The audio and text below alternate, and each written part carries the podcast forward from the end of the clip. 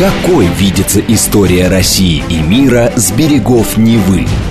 Авторская программа петербургского историка Сергея Виватенко «Виват. История».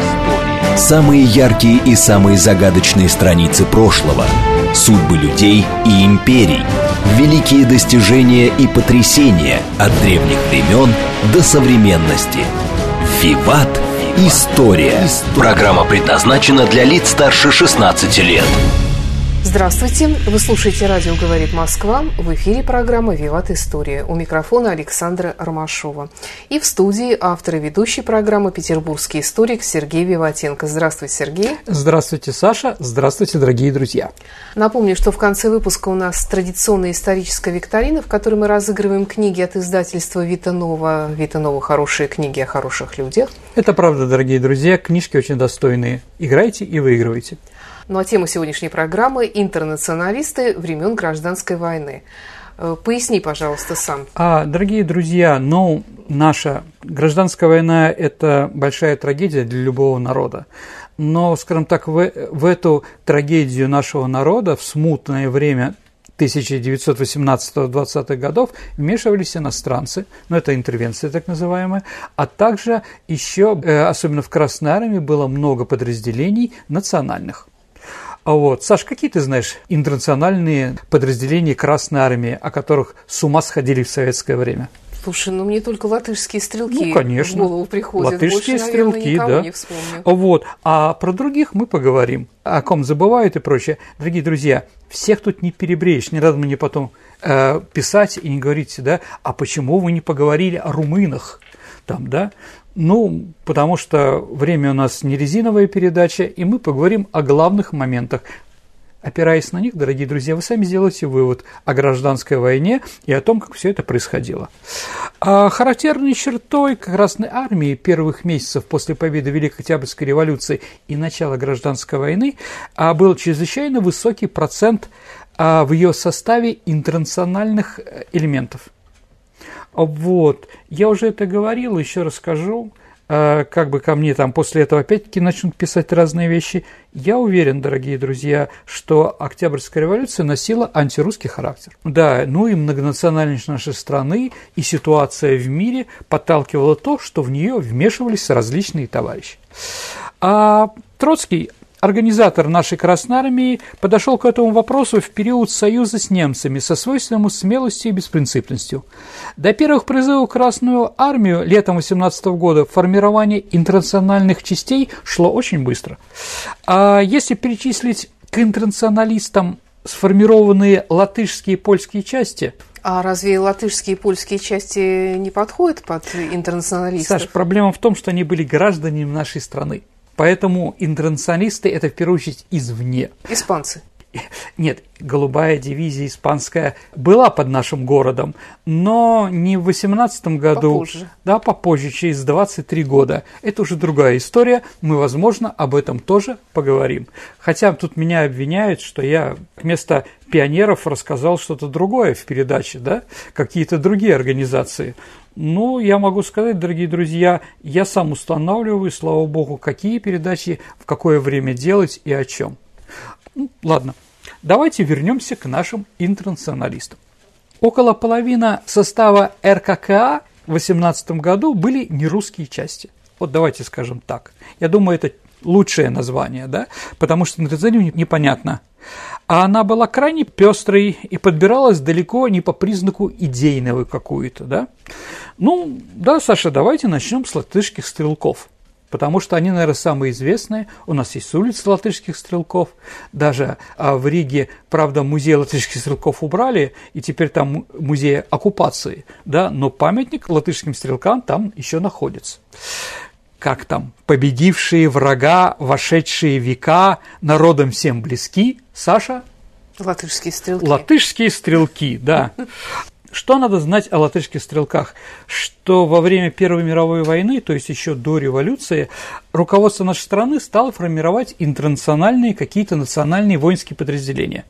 Ну, какие? Половина Латвии была оккупирована немцами, а вот поэтому, конечно, появляются латышские стрелки. А дальше в Армении произошел геноцид, понятно, что появляются армянские части. Дальше чехов, словаков, чехи и словаки попадают вместе с Браум, Слатом, Швейком в плен, да, что-то формируется из них. Если попадают в плен западенцы, представители Западной Украины, да, называем их гайдамаками, делаем так, что у них был оселедец, шапка такая знаменитая, да, и прочее. Ну, по разным причинам они формировались. Чехия и Словакия как будущее формирование независимой чешской, чешского государства, потому что непонятно было, монархия это будет республика, да, но сугубо уважающая нашу страну. А также с армянами возможно, да, и понятно, что если мы собираемся присоединять, хотя это была ошибка, там, да, Галицию так называемую, то, наверное, куренизм, наверное, там и появились. Поэтому, да, действительно, латыши воевали очень неплохо, а даже сумели отличиться, то, что они были дисциплинированы, а против немцев, да, почему-то тогда они немцев ненавидели, а с русскими воевали в бок в бок. Ну, будете там, где там в Цесисе, или где-то там памятник латышским стрелкам есть. И мы, если посмотрим на этого бравого латыша, который там изображен, только почему-то он идет не в сторону наступления Курляндии, идет в сторону России там, но это не важно. Он одет в русскую форму, да. Практически ничего его не выдает, да, кроме, видимо, патриотического взгляда его глаз, да, его национальную принадлежность к латышам, латвийским стрелкам. Так или иначе, началась революция, и многие латышские стрелки поддержали большевиков, что было понятно. тринадцатого апреля тысяча девятьсот восемнадцатого года латышские полки были сведены в латышскую советскую дивизию, стрелковую, конечно. То есть это, дорогие друзья, стало первой регулярной воинским подразделением Красной Армии. И это не случайно. Еще раз, не Петроградский полк, не Московский, не какой-то еще, а именно латышские стрелки. Первая стрелковая дивизия Советской Латвии и Советской Армии. Во время гражданской войны она называлась по-разному. Нет, прилагательно латышски было, но цифры были разные. Первая, потом пятьдесят третья дивизия, ну и так далее и тому подобное. Сергей, а сколько вообще было латышей, которые поддержали гражданскую войну, коммунистов? Во время гражданской войны, Саша, понятно, что латыши были разные, и белые латыши были, но мы об этом еще тоже сегодня поговорим, но в латышской дивизии было двадцать тысяч настоящих латышей. Это очень много, потому что, дорогие друзья, ну, смотрите, двадцать тысяч мужчин от двадцати до тридцати пяти сорока лет. Сколько всего там латышей было? Всего девятьсот тысяч в то время, да? Ну, угу. Примерно. Это очень большой процент. Ну, и, дорогие друзья, давайте так, мы еще поговорим о других, да? Но просто имеем двадцать тысяч. А сколько было всего у Деникина в лучшее время, когда он наступал с юга России на Москву? Ну, скажем так, боевых частей было сто тысяч человек, да. То есть латышей было одна пятая от Деникина, да. То есть это очень много. Ну и если мы говорим про латышских стрелков, то многие командиры, младшие, старшие или просто рядовые бойцы латышских стрелковых полков смогли достигнуть руководящих постов в Красной Армии и в политике. Я не знаю, там, если мы берем только вэ че ка, дорогие друзья, да, вот это Петерс, первый заместитель Дзержинского. Если у Дзержинского была должность полностью вэ че ка, да, как бы Петерс занимался репрессиями, как раз политическими разными, да, я не знаю, там, Лацис. Лацис – это был руководителем вэ че ка города Киева, и он так жестко с украинцами поступал, что в двадцатые годы самых дурных, лютых и кусаемых собак называли лацисами там. Вот, что тоже об этом говорит Вацетис, да, руководитель всей эр ка ка. А Берзин – это первый директор Треста Дальстрой. Что такое ГУЛАГ, я думаю, мы прекрасно понимаем. Ну и вообще первым начальником ГУЛАГа был тоже латыш по фамилии Эйхманис.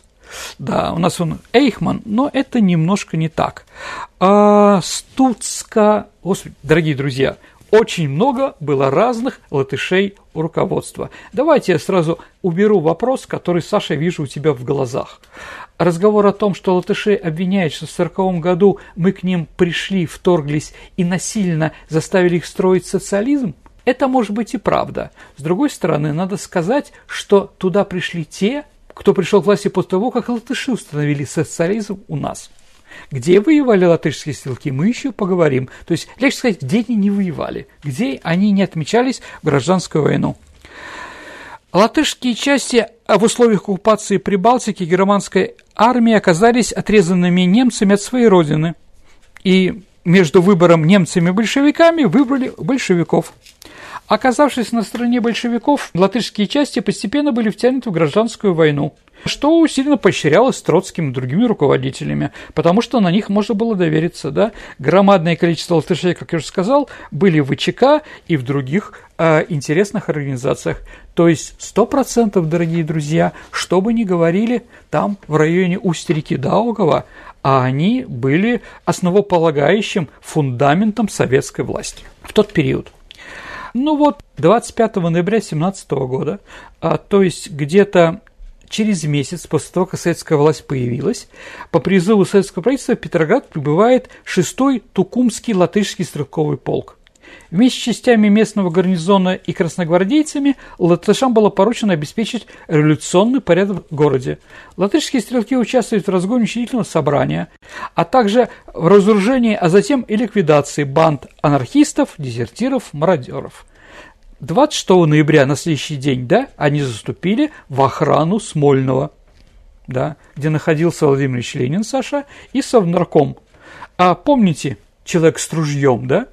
Именно латыши не пускали этого Шадрина, а именно в Смольный там спрашивали про документы и так далее и тому подобное. Вот, притом, дорогие друзья, Смольный они охраняли по личному предложению Владимира Ильича Ленина. То есть на рабочие отряды и на русских солдат с матросами Ленин, конечно, им доверял, но не такой степени, как на латышей. Это тоже надо понимать. Это была так называемая сводная охранная рота, формированная в Валке. Это Лифляндия нынешняя. А руководитель ее был Петерсом. Помимо несения караульной службы, бойцы роты привлекались для участия в арестах оппозиционных большевикам политических партий, закрытие оппозиционных газет, экспроприацию частных банков. Поздняя сводная рота получила пополнение, и уже в феврале тысяча девятьсот семнадцатого года их было в два раза больше – пятьсот стрелков. А потом Смольнинский батальон стал называться. Скоро из этих стрелков появился первый латышский коммунистический отряд. Тогда, Саша, появилась даже поговорка. Советская власть держится на еврейских головах, русских дураках и латышских стрелках.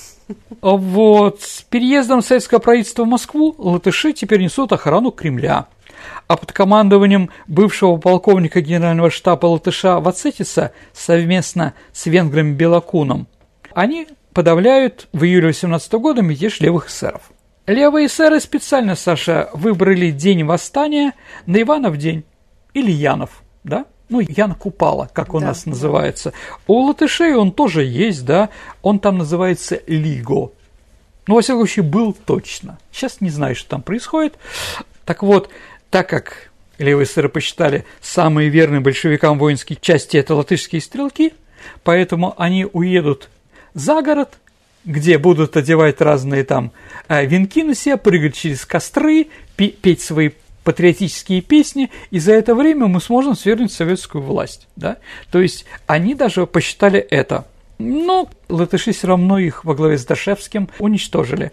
Как потом заявил девятого июня, через три дня, на Первом Всероссийском съезде военных комиссаров комиссар латышской дивизии Петерсон, он сказал так после этих событий. «Нас называют советскими жандармами? Пусть! Ничьим отдельным интересам мы не служим. Наши силы отданы за борьбу за советскую власть, за идеалы интернационализма». О, да. Итак, Петерс, Латис, Дашевский, Берзин и другие. семнадцатого июля определенная часть латышей принимала участие, прямое участие, сначала в охране, а потом расстреле царской семьи. На базе латышских стрелков большевики формируют дивизию к началу мая тысяча девятьсот восемнадцатого года. Она состояла из девяти стрелковых полков, трех артиллерийских дивизионов, кавалерийского полка, даже было два авиаотряда, восемнадцать самолетов. Воевали везде, Саша. От Колчака до Врангеля, до Риги, они Ригу освобождали в девятнадцатом году, до Волочаевки. Волочаевка, дорогие друзья, это двадцать второй год, да, это под Хабаровском. То есть они прошли всю страну с запада на восток. Где еще были, мы еще тоже скажем. У Демиана Бедного есть очень хорошее стихотворение. «Латыш хорош без аттестации, таков он есть, таким он был, не надо долгой агитации, что в нем зажег геройский пыл, скажи, барон, и словно бешеный латыш дерется все круша. Чей ни один барон повешенный, свидетель мести латыша. Заслуги латышей отмечены, про них, как правило, пиши, любые фланги обеспечены, когда на флангах латыши. Где бой вступает лат-дивизия, там белых давит, как мышей. Готовься ж, врангельская физия, к удару красных латышей». А вот... Всего за годы гражданской войны, дорогие друзья, с семнадцатого по двадцать второй год сто сорок латышских стрелков были награждены орденом Красного Знамени. Да, еще раз, я забыл сказать Фабрициус. У него было четыре ордена боевого Красного Знамени, больше только у Блюхера – пять. Ну да, куда там, нас водила молодость сабельный поход, нас бросала молодость на кронштадтский лед. Багрицкий. Латыши. Да, латыши тоже принимали участие в штурме Кронштадта по льду Финского залива. Фабрициус получил четвертую свой орден именно за это. Сергей, а все, все латыши поддержали красных, получается? Или, может быть, были, кто выступал за белых? Нет, ну были, конечно, и белые мыши. Можно так сказать, да, то есть альбиносы какие-то, да, то есть, ну, девяносто процентов латышей, они устанавливали советскую власть, да, от Байкала до Амура. Нет, был первый отдельный троицкий латышский батальон, а вот он воевал на Дальнем Востоке, национальное формирование, командир был Дарзенс, по-моему, и еще был там руководитель капитан Бриисма. Вот, после окончания гражданской войны они были... англичанами и французами перевезены обратно в Ригу, ну, где они уже были, ну, скажем так, опорой, Иманский еще полк был, да, они все были опорой, ну, латышской власти, которая появилась там после ликвидации советской власти. Ну, Саша, давайте перейдем теперь к венграм. Почему венгры? Потому что, если мы говорим, да, если латыши, это, понятно, уже всем известно, такой штамп, да, а, то венгры почему-то после войны, и о них стали говорить меньше. Но то, что они внесли большой вклад в победу, это тоже бесспорно. Даже сейчас, дорогие друзья, в Красноярске, в районе реки Кача, есть улица Красных Мадьяр. Интересно, а почему именно там? Ну, значит, они там ответили, Саш. Нет, ну они там, они воевали везде. Угу. Но если мы помним фильм, по-моему, «Золотой экспресс» называется, о том, как у Колчака воровали золотой запас на поезде. Угу. Так вот, захватом являлся Мата Залка, капитан Лукуч, такой знаменитый венгерский товарищ. Ну, они отметились везде, и я еще скажу, как. Когда в Венгрии была установлена народная власть, понятно, что венгерские историки очень скрупулезно изучали, как венгры устанавливали, помогали интернационалистски, да, молодой Советской Республике. Так вот, историки Венгрии считают, что в красногвардейских и партизанских отрядах было, Саша, шестьдесят тысяч человек венгров. То есть, еще раз, сто тысяч на фронте у Деникина, а здесь уже двадцать тысяч латышей, извините, и шестьдесят тысяч венгров. А я, дорогие друзья, еще про китайцев не сказал. Угу. Ну, примерно понимаем, да, всю эту историю. Интересно. Ладно. Почему шестьдесят тысяч? Именно столько учетных карточек на венгров-интернационалистов хранится в картотеке Центрального государственного архива Красной Армии, Советской Армии. Да. И они потом были переданы венгерской, в архив Венгерской народной армии. Что там с ними сейчас делали, не знаю. В эту картотеку не вошли венгры из первых красногвардейских отрядов, которые были там до этого, которые участвовали в подавлении мятежа генерала Корнилова, например, или те, кто воевал с басмачами на Туркестанском фронте, да. Ну, понятно, что и партизанские отряды вообще там, как их можно было понять. Всего, Саша, венгров пленных было шестьсот тысяч человек. Ну да, во время Первой мировой войны. Это большие цифры. Ну, потому что венгры воевали в основном против нас, и как раз это Брусиловский прорыв знаменитый, да, вот как раз их там было много. шестьсот тысяч? шестьсот тысяч, Саш, да. Мы видим, что подавляющее большинство военнопленных, то есть восемьдесят восемь процентов, никакого участия в гражданской войне не принимали. Но даже эти, извините, шестьдесят тысяч, это уже тоже прилично. На московском совещании восемнадцатого января восемнадцатого года руководители комитетов военнопленных интернационалистов венгров были выдвинуты три задачи. Что они будут делать, да? Первая – коммунистическая пропаганда в германской австро-венгерской армии, направленная на прекращение политической войны. Понятно. Второе – участие в защите советской России. Это уже серьезно. И третье – помощь в восстановлении народного хозяйства. Разумеется, Саша, упор до заключения Брестского мира делался на пропаганду, как в лагерях военнопленных, так и на родине пленных.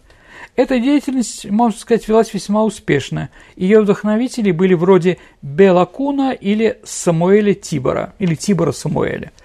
Возвращаются на родину интернационалисты, в большинстве случаев отправляются на фронт, где политически разлагали боевые части. Но после Брестского мира мы вынуждены пленных было отдать.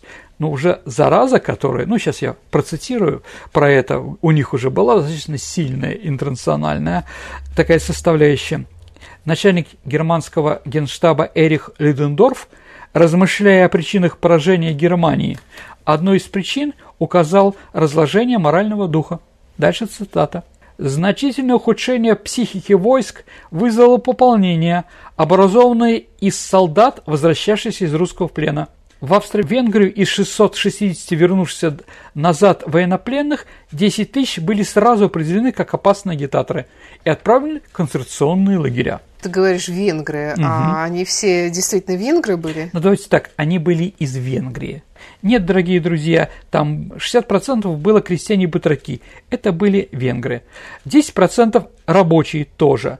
Там было очень много евреев. Вот Венгерская Советская Республика, которая появилась в конце восемнадцатого года, да, там про нее все говорили, там все руководство было евреи. Вот, был только один венгр. Как говорили другие коммунисты, это для того, чтобы выносить смертные приговоры по субботам. Конец цитаты. Да, ну, еще раз. Ну, они говорили на венгерском языке, они были интернационалисты, они хотели будущего для Венгрии и для своего народа коммунистического. Ну, как бы это нормально. У меня нет данных по партийной принадлежности военнопленных. Но я думаю, дорогие друзья, согласимся, что большинство, особенно солдаты, имели довольно левые взгляды. Одна только социал-демократическая партия Венгрии перед войной имела двести тысяч действительных членов. А если мы помним про Второй интернационал, там, про Жореса и так далее, думаю, что венгерские социалисты тоже. Руководство предало. Но это как бы и во Франции, и в Германии, и в Австрии, и где еще там, да? А здесь как бы простые рабочие, наверное, они еще помнили про интернационализм. А самые видные впоследствии венгерские коммунисты – Белакун, Тибор Самуэли, Мате Залка, Кароль Линии, Ференц Мюних, Имре Надь, дорогие друзья. У нас еще будет о событиях пятьдесят шестого года в Будапеште передача, да? Но Имре Надь считается, что он был вроде в Екатеринбурге в тот момент, когда там расстреливают царскую семью. Документов каких-то нет, но как бы это тоже известно. Ну и Чапаевская дивизия. Венгров там было очень много. Ну, дорогие друзья, когда после Великой Отечественной войны и начала строительства Венгрии и социализма туда стали поступать наши пропагандистские вещи различные, в том числе наши фильмы. И вот, как вспоминают, смотрели фильм «Чапаев». После этого два достаточно уже в возрасте человека, да, ну, сколько там было, ну, пятьдесят лет, да, где-то подошли к товарищам, которые пришли, агитаторам, говорят, все не так, мы захоронили Чапаева на берегу, он не утонул. Вот. Действительно, охрана Чапаева в основном была из венгров. Май-сентябрь восемнадцатого года, это после того, как был объявлен Брестский мир, и они, понимаете, не просто венгры должны были вернуться на родину, в дома хазы, как по-венгерски дом, да, они должны были вернуться на фронт против французов, англичан, да, что их совершенно не устраивало. Поэтому многие товарищи оставались в нашей стране. Да, поэтому и записывались, да, партизанские отряды, в различные какие-то сводные подразделения. Ну и когда началось восстание чехословацкого корпуса, венгры, ну, прочитайте, дорогие друзья, Гашек о похождении бравого Славшвейка, что там бравый сапер Водичка говорит о венграх. То же самое венгры говорили и про чехов, да, поэтому, когда надо было кому-то уничтожить чешские отряды, венгры с превеликим удовольствием этим занимались. Сергей, предлагаю прерваться на несколько минут, послушать mm-hmm. новости на радио «Говорит Москва». Давайте послушаем новости. Какой видится история России и мира с берегов Невы? Авторская программа петербургского историка Сергея Виватенко «Виват. История». Продолжается программа «Виват. История». В студии по-прежнему петербургский историк Сергей Виватенко и я, Александра Ромашова. И тема сегодняшней программы – интернационалисты времен Гражданской войны. Вернемся, дорогие друзья, в тысяча девятьсот двадцатый год. Венгры против казаков Дутова, армия Камуча, да? По подсчетам исследователя такого Копылова, на первом этапе чехословацкого мятежа было семьдесят пять - восемьдесят пять интернациональных подразделений, где венгров было до пятнадцати тысяч человек. Второй период – это уже когда венгерские интернационалисты уехали массово в свою Венгрию для защиты Венгерской Народной Республики. Третий период с конца девятнадцатого, начала двадцатого года, да, это вот как раз крупнейшие интернациональные подразделения. Венгры формируют свои полки, в том числе те, кому не удалось установить социализм в Венгрии, они возвращаются сюда с удвоенной силой, ненавистью ко всем разным врагам. Ну и особняком стоит Саша Туркестанский фронт, на котором весь период его существования доля интернационалистов была неизменно высока, порядка всем семь с половиной тысяч бойцов. Почему? А потому что самый большой венгерский концентрационный лагерь для военнопленных находился в городе Ташкент. Сергей, ну вот я слышала такое мнение, что венгры были особо жестокими. А... Это правда? Саша, спасибо за вопрос, но, дорогие друзья, на любой войне возникает похожие друг на друга рассказы об особой жестокости противника. Особенно среди, можно сказать, нестандартных подразделений. Да? Большинство таких рассказов Саши не отличается достоверностью и не имеет документально подтвержденных фактов. Ну, наверное, если там все-таки венграм было проще расстрелять там представителей русской интеллигенции, ну, чем русским, которые, возможно, читали стихи Гумилева там или что-то еще. Ну, я примерно говорю. Ну и венгры и прочие интернационалисты, Саша, были устойчивы к пропаганде противника. Поэтому их там белая идея, еще какая-то, была по барабану полностью. У них были другие взгляды. А с ними же было практически невозможно договориться. О чем? Они воюют на чужой территории, понимаете, да? Еще раз, вот венгерская в роте десять венгров. Или во взводе, ну там, понимаете, да, Саш? А с ними кто? Мобилизованные, необстрелянные красноармейцы, которых насильно некоторых заставили служить в армии. Потому что это трагедия, да? Поэтому те разлагаются, переходят из одной армии в другой, ну, делают что угодно, бегут домой, дезертируют, да? Венгры себе это позволить не могли. Ну и ловить этих товарищей как бы тоже легче, наверное, венграм. Венгры принимали участие в расстрелах по приговору ревтрибуналов, но они принимали участие в этих расстрелах как солдаты, Саша, а не как венгры. Следует признать, венгры часто испытывали чувство ненависти к врагу. На то были свои причины. Мятежи чаще всего вспыхивали внезапно и сопровождались захватом красноармейцев в плен, а расправы восставших над чужаками в силу приведенных выше причин неизвестно отличались особой жестокостью, как я уже это и говорил. Сергей, опять тот же вопрос, все ли венгры воевали за красных? Нет, конечно, дорогие друзья, отдельные венгерские офицеры добровольно служили в отрядах атамана Дутова, Семенова, выступали советниками в армии Колчака. Они при участии в карательной экспедиции против красных партизан и восставших христиан в тылу армии белых. И как вы думаете, если венгры-солдаты попадется к таким товарищам в плен, что с ними будет? Сразу в расход, как и белых офицеров таких же, ну, да? да?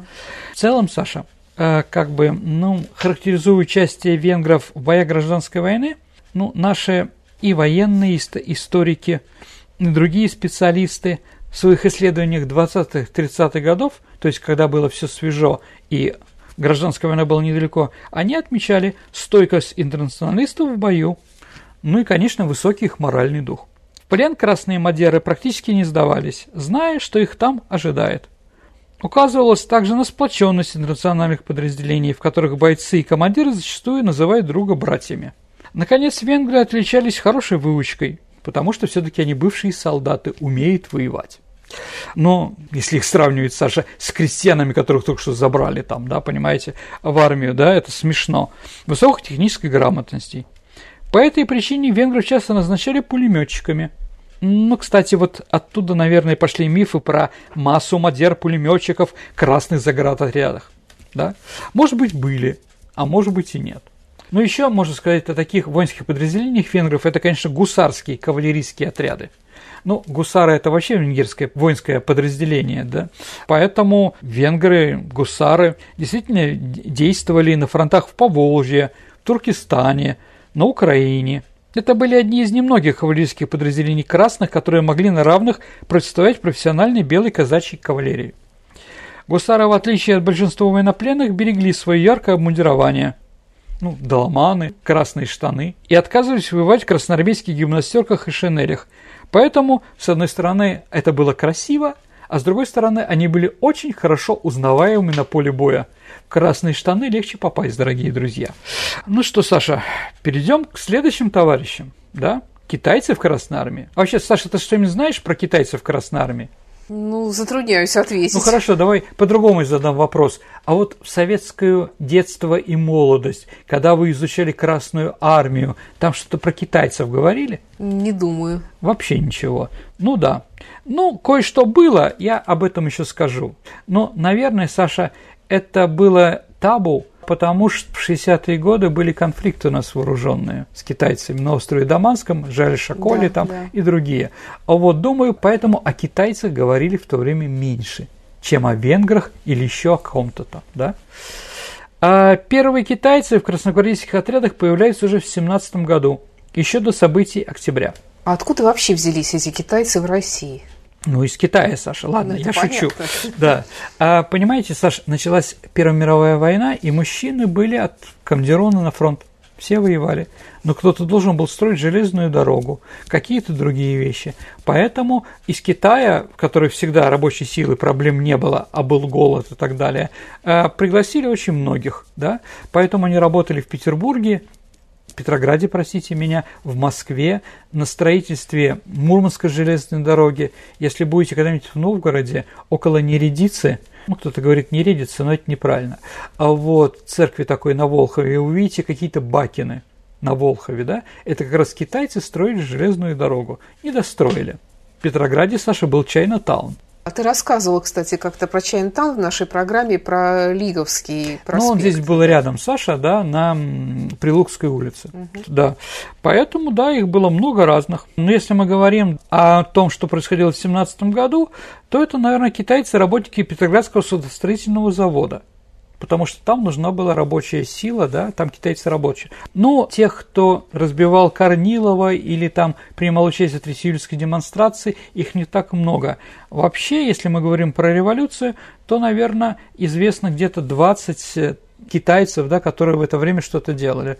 И мы их знаем поименно. Ну и, конечно, самых два известных участника подавления мятежа генерала Корнилова – это петроградские рабочие Лю Фучен и Фун Зява. Они также принимали участие в штурме Зимнего дворца. Но давайте, дорогие друзья, честно скажем, что, наверное, любая все время хотели показать, что мы рядом где-то, да, поэтому придумывали. Ну, еще раз, придумывали, не придумали, давайте не так. Ингуши утверждают, что первый, кто рвался в Зимний дворец, это был ингуш. Китайцы с этим спорят.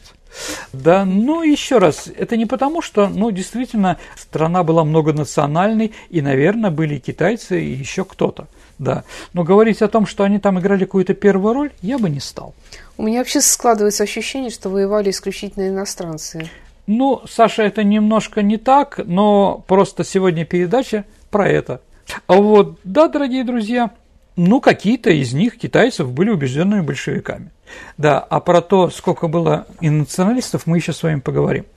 А, ну, седьмого января тысяча девятьсот семнадцатого года именно китайский большевистский отряд расстрелял демонстрацию по поводу разгона учредительного собрания. Почему они? А им было проще. Им приказали, они это сделали. А штаб-квартира революционных китайцев, китайского батальона, находилась на Фурштадтской улице, около станции метро Чернышевская, дорогие друзья. Там.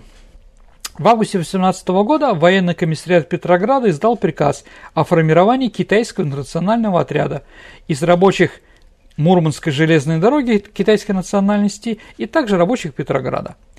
А политико-просветительный отдел военного комиссариата в своей инструкции, не стесняясь, употребил выражение «из среды завербованных». А вот китайцы входили почти во все интернациональные части, без которых на первом году гражданской войны не обходилось почти ни одно крупное соединение красной, да, красных. Батальон китайцев сражался, например, в составе второго интернационального полка дивизии Киквидзе. Они воевали совместно с венграми, австрийцами, помогали латышам, да. А, был, были они в двадцать пятой стрелковой дивизии, да, в интернациональном полку. Саша, кто командовал двадцать пятой стрелковой дивизией? Василий Иванович Паев. Да, то есть, кроме венгров, там были еще и китайцы. А вот, во всяком случае, в течение первой половины восемнадцатого года интернациональные части Красной Армии находились на особом, обеспечиваемом материальном положении и получали специальное содержание, часто даже не в советских денежных знаках. Сергей, вот у меня тоже складывается такое странное ощущение, что все они прямо вот мечтали попасть в Красную Армию. Зачем? Что, что их мотивировало? Ну, чем плоха Красная Армия по сравнению с другими армиями? Ладно, это была шутка. Но давайте так, интернационализм. То есть одни цели с революционным рабочим классом России. А вот... То есть идеология сыграла очень важную угу. роль здесь. Ну, в общем, да. С другой стороны, вы знаете, ну, скажем так, национальные какие-то национальности пытаются скопироваться. Ну, как у нас в армии, когда служил там, да, э, скажем так, представители различных национальностей расправляли в разные роты, подразделения и так далее и тому подобное. Но вечером где-то у столовой они что-то собирались вместе. Землячество. Ну, типа, да, обсудить что-то, да. Вот, вот что писал китаец, боец отряда Иона и Якира под Одессой, да? Сюй Мо Лин. Да. Пришли мы, нас был несколько человек, к какому-то хутору, примерно, примерно в километре от северо-запада окраины Тирасполя. То есть они, да, в Приднестровье. Да. И видим, развивается какой-то странный флаг, красный. А у флага стоит боец-китаец. А для людей, хлебнувших горе на чужбине, встретить своего земляка такое счастье, что со словами не выразить, подошли мы к бойцу, поздоровались, потолковали по душам. Выяснилось, что это большевистский отряд и в немного китайцев. Спрашивали, а нам можно в отряд? Боец тоже вызвал командира, рассказал ему, кто мы такие. Узнав, что мы трое суток не ели, он тут же приказал нас накормить. Так мы стали бойцами Тираспольского отряда Красной Армии. Конец цитаты. А, еще цели, Саша. А, причины. Мотивы мести. Многие китайские рабочие батраки уходили в партизаны и красноармейские отряды, чтобы отомстить своим бывшим русским нанимателям.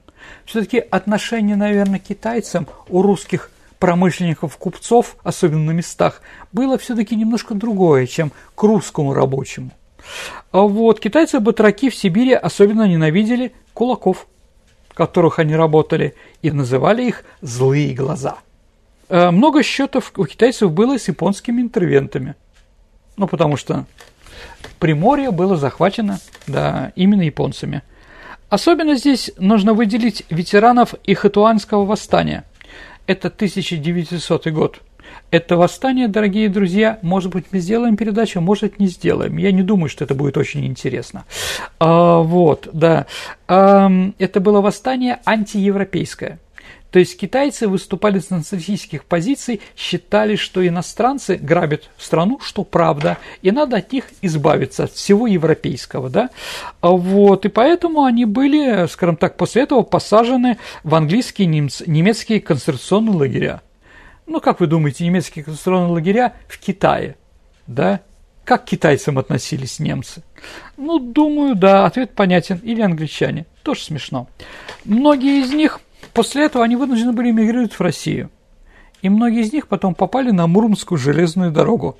Так вот, Ван Шу Шан, красноармеец из Шандуна, вспоминал: «Сначала мы не понимали русских агитаторов, за что воюем, а потом нам объяснили, нас зовут убивать англичан. Ну, мы все сразу записались в отряды, потому что мы их ненавидим с концентрационного лагеря». А китайцев сколько было? А китайский следователь Пын Мин приводит цифру сорок тысяч человек. сорок, шестьдесят, двадцать. Вот вам дивизия, дивизия Деникина, да? А вот, ну, давайте так. А учетных карточных красноармейцев, которые вот еще раз у нас были, да, их одиннадцать, ну, давайте так, от восемь тысяч девятисот до одиннадцати тысяч, да, потому что некоторые корейцы считают за своих. Угу. Да. Ну, думаю, что нашим командирам было трудно разобраться, кто китаец, кто кореец, не умея говорить ни по-китайски, ни по-корейски, да. Поэтому тут разночтение, да. Вот. Но если брать подсчет по спискам красноармейских, от красногвардейских отрядов и других документов того времени, их намного больше. При этом следует учесть, как отмечал такой исследователь Попов, большинство китайцев из красногвардейских отрядов служили потом в РКК и могли быть посчитаны дважды. Ну, да. Китайские интернационалисты служили в красногвардейских отрядах, в воинских частях РКК, партизанских отрядах на Дальнем Востоке и, конечно, в войсках ВЧК ГПУ. Самым большим китайским соединением был полк. Он был всего один. Китайские отряды никогда не действовали самостоятельно, только в составе крупных красноармейских соединений. Исключением были только партизанские отряды. С мая восемнадцатого года китайцы появились на Царицынском фронте, на Северном Кавказе, Урале, Поволжье и Дальнем Востоке. Сильные китайские отряды действовали против англичан и американских интервентов на севере, как я уже говорил. Один китайский батальон, постоянно пополняясь, всю войну сражался против Юденича. Здесь, на Пулковских высотах. Также китайские отряды начали активно привлекать подавление крупных белогвардейских и кулацких мятежей.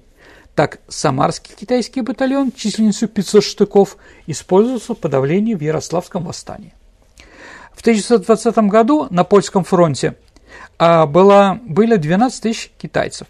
Они прорвались далеко вперед, а потом их отрезали поляки, да? Ну, там, сражение под Ломжей, чудо на Висле, так называемый. И китайцы оказались, с одной стороны, были э, поляки, которых их уничтожат, а с другой стороны, была Восточная Пруссия, немецкая граница.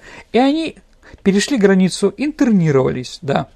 Немцы держали их в отдельном лагере и агитировали остаться в Германии. Китайцы отказались и впоследствии были репатриированы вместе со всеми русскими красноармейцами. Все китайские отряды формировались, как правильно, вокруг сильных авторитетных личностей. Если китайцам назначили командира не из их среды, то они устраивали ему дотошный вопрос, расспрос Саша, по биографии, начиная с происхождения родителей, детских лет, да, а вот китайцам было крайне важно досконально узнать человека, потому что они доверяли ему свою жизнь. И если вот они посчитали, да, достоин, они ему подчинялись повсеместно. Командир, прошедший долгий изнуряющий пересказ своего жизненного пути, хотя и терял значительное количество пота и нервных клеток, обретал беззаветную преданность борцов. Так, командир Харьковского партизанского отряда, кавалер четырех георгиевских крестов Третьяков, пережил четырехчасовой подобный допрос китайцев, но впоследствии считал самым серьезной потерей своего отряда уход своих китайцев во Владикавказский батальон Паул Тит Сана. То есть и в Владикавказе был тоже свой китайский батальон. Сергей, а какая-то особая манера ведения боя была у китайцев? Они чем-то от наших бойцов отличались? Ну, давайте так. Трезвость и дисциплина. Китайцы не пили перед началом и были очень дисциплинированы. У нас было по-разному, понимаете. Вот этот Пао Тисан, да, Владикавказский батальон, на похвалу командира о дисциплине в бата- своем батальоне отвечал: «Мы, китайцы, любим порядок и дисциплину, это в нас заложено. Посмотри, как китайцы сажают руками каждое пшеничное зернышко в отдельности, как корзинами таскают землю, чтобы создать поле там, где поля нет. И ты поймешь, какая огромная внутренняя собранность нужна для, для подобного адского труда. Боец должен понимать, что воинская служба – это то же, что и землепашество. Хорошо ухаживай за землей, и ты будешь хорошим крестьянином. Хорошо выполняй все требования устава воинской службы, и ты будешь хорошим солдатом. Живи по уставу, Саша, ты получишь честь и славу». Да. А, хладнокровие, конечно. Вот Иона Якир, в котором воевал этот терапский батальон, да, писал: «Китаец он стоик, он ничего не боится. Брат родной погибнет в бою, он и глазом не моргнет. Подойдет, глаз ему прикроет и снова пойдет воевать. У него в фуражке патроны, и будет спокойно патрон за патроном выпускать. Если он понимает, что против него враг, а наши тираспольские китайцы понимали это, а многие над ними румыны издевались, пароли, то плохо этому врагу. Китаец будет драться до последнего. Многие красные командиры отмечали особенность китайских бойцов. Они стреляли не лежа, Саша, а сидя, поджав под себя ноги. Как говорили сами китайцы, им так было удобнее, и главное, не видели, куда попадет пуля. Из воспоминания Туркула «Дроздовцы в огне». Туркул – это командир, последний командир белой дроздовской дивизии. Книжка интересная, почитайте. Она не очень большая, написанная хорошим писателем. Ну, турк, просто за Туркулом записывали, да? Вот, правда, это стоит почитать. А что еще, кстати, почитать? Может быть, из художественной литературы? Я тебе еще скажу, Саша, позже. Большевики откатились на запад, мы шли по их тылам. В Крыму у трактира, э, у Севастополя мы увидели красных. Артиллерия открыла по ним ураганный огонь. Наша конница поскакала в атаку. Тысяча-полтора красных было взято в плен. И тут кавалерия конницы остановилась. Они натулись на батальон китайцев. Китайцы встретили нашу кавалерию залпами с колена. Отчаянные потери. И едва ли четверть всадников берет приранено и перебито. Смертельно ранен в живот ротмистр Михайловский. Человек триста китайцев захватили в плен. У многих было на пальцах золотые обручальные кольца с расстрелянных, в карманах под сигары и часы. Азиатские палачи, как пишет Туркул, ожесточили наших. Все триста китайцев были расстреляны. За белых воевали китайцы? Единственные относительно устойчивые наемные китайские отряды сражались в армии Юденича, здесь, под Петроградом. Однако, когда у Юденича начались перебои в денежном снабжении, китайцы или переходили на сторону красных, либо дезертировали. Кстати, вот вопрос, а как-то вообще память этих интернационалистов у нас увековечена? Может быть, какие-то памятники есть? Ну, конечно, есть. Да, кроме тех, которые перечислил. Вот, Саша, если вы помните, тоже, дорогие друзья, при перестройке говорили, что Троцкий поставил в городе Свияжске памятник Иуде. Это вот первое, что он там поставил, да. После этого Свияжск затопило. Ну, может быть, да, может, нет. Но некоторые историки говорят, что это был памятник убитой храброго латышского стрелка по фамилии Юденич. Да. Его убили, похоронили и поставили ему памятник. Не Иуда все-таки, да, а все-таки латыш Иуденич. Да. А самое известное увековечение – это, конечно же, красные дьяволята, Саш, угу. Неуловимые. А это в кино «Цыган». А на самом деле там китаец Ю-Ю. Да, еще раз, это снимали в конце шестидесятых годов. Китайца там быть не могло. Понятно. Да. Ну, по-моему, есть мемориальная доска красным одером во Владикавказе. Или у китайцам что-то там такое есть. Ну, жители Владикавказа меня поправят, и можете написать, что там «я помню, с чем-то я пересекался». Я не помню, с чем, да, но точно с какими-то националистами. А еще в каких-то литературных произведениях упоминается это время? Ну, конечно, у Островского Николая, как закалялась сталь, есть китаец, да, герой. И когда китайцы лет двадцать назад сняли телесериал «Как закалялась сталь», там одной из главных тем был как раз этот китаец. Извините, не помню, как его там зовут. Но он точно был, и я даже отрывки смотрел, будучи в Китае, на эту вот дивную, э, дивную кинокартину. Спасибо, Сергей, за интересный рассказ и за открытие очередной такой малоизвестной страницы истории. Ну а теперь настало время нашей исторической викторины, в которой мы разыгрываем книги от издательства «Витанова». Напомню, вопрос у нас прошлый выпуск был посвящен Старой Ладоге. Угу. А Старая Ладога являлась стратегическим местом на пути из Варяг в реки. А как называлась главная улица поселения? Правильный ответ – Варяжская. Она и сейчас так называется. Думаю, не случайно, дорогие друзья. Я думаю, что этот ответ не вызвал э, большое затруднение у наших товарищей, при том же это можно спокойно посмотреть на карте Старой Ладоги. Ну да. Первым, кстати, правильный ответ прислал Николай Воронцов сегодня. Поздравляем Николая Воронцова с прекрасной книжкой от издательства «Витанова». Ну а теперь новый вопрос. Угу. Скажите, о ком статья в латвийской энциклопедии, ну, нижней Википедии, да, начинается так. Имя, фамилия, латышский чекист, советский политический деятель, участник Октябрьской революции. Ваши ответы отправляйте на наш электронный адрес радио виват собака точка мейл точка ру, либо через наше сообщество ВКонтакте вы можете в личном сообщении Сергею Виватенко или мне, Александре Ромашовой, тоже направить ваш вариант ответа. Ну а на сегодня все. Это была программа «Виват История». Спасибо за внимание и до встречи в эфире. До новых встреч, дорогие друзья. Слушайте наши передачи, берегите себя.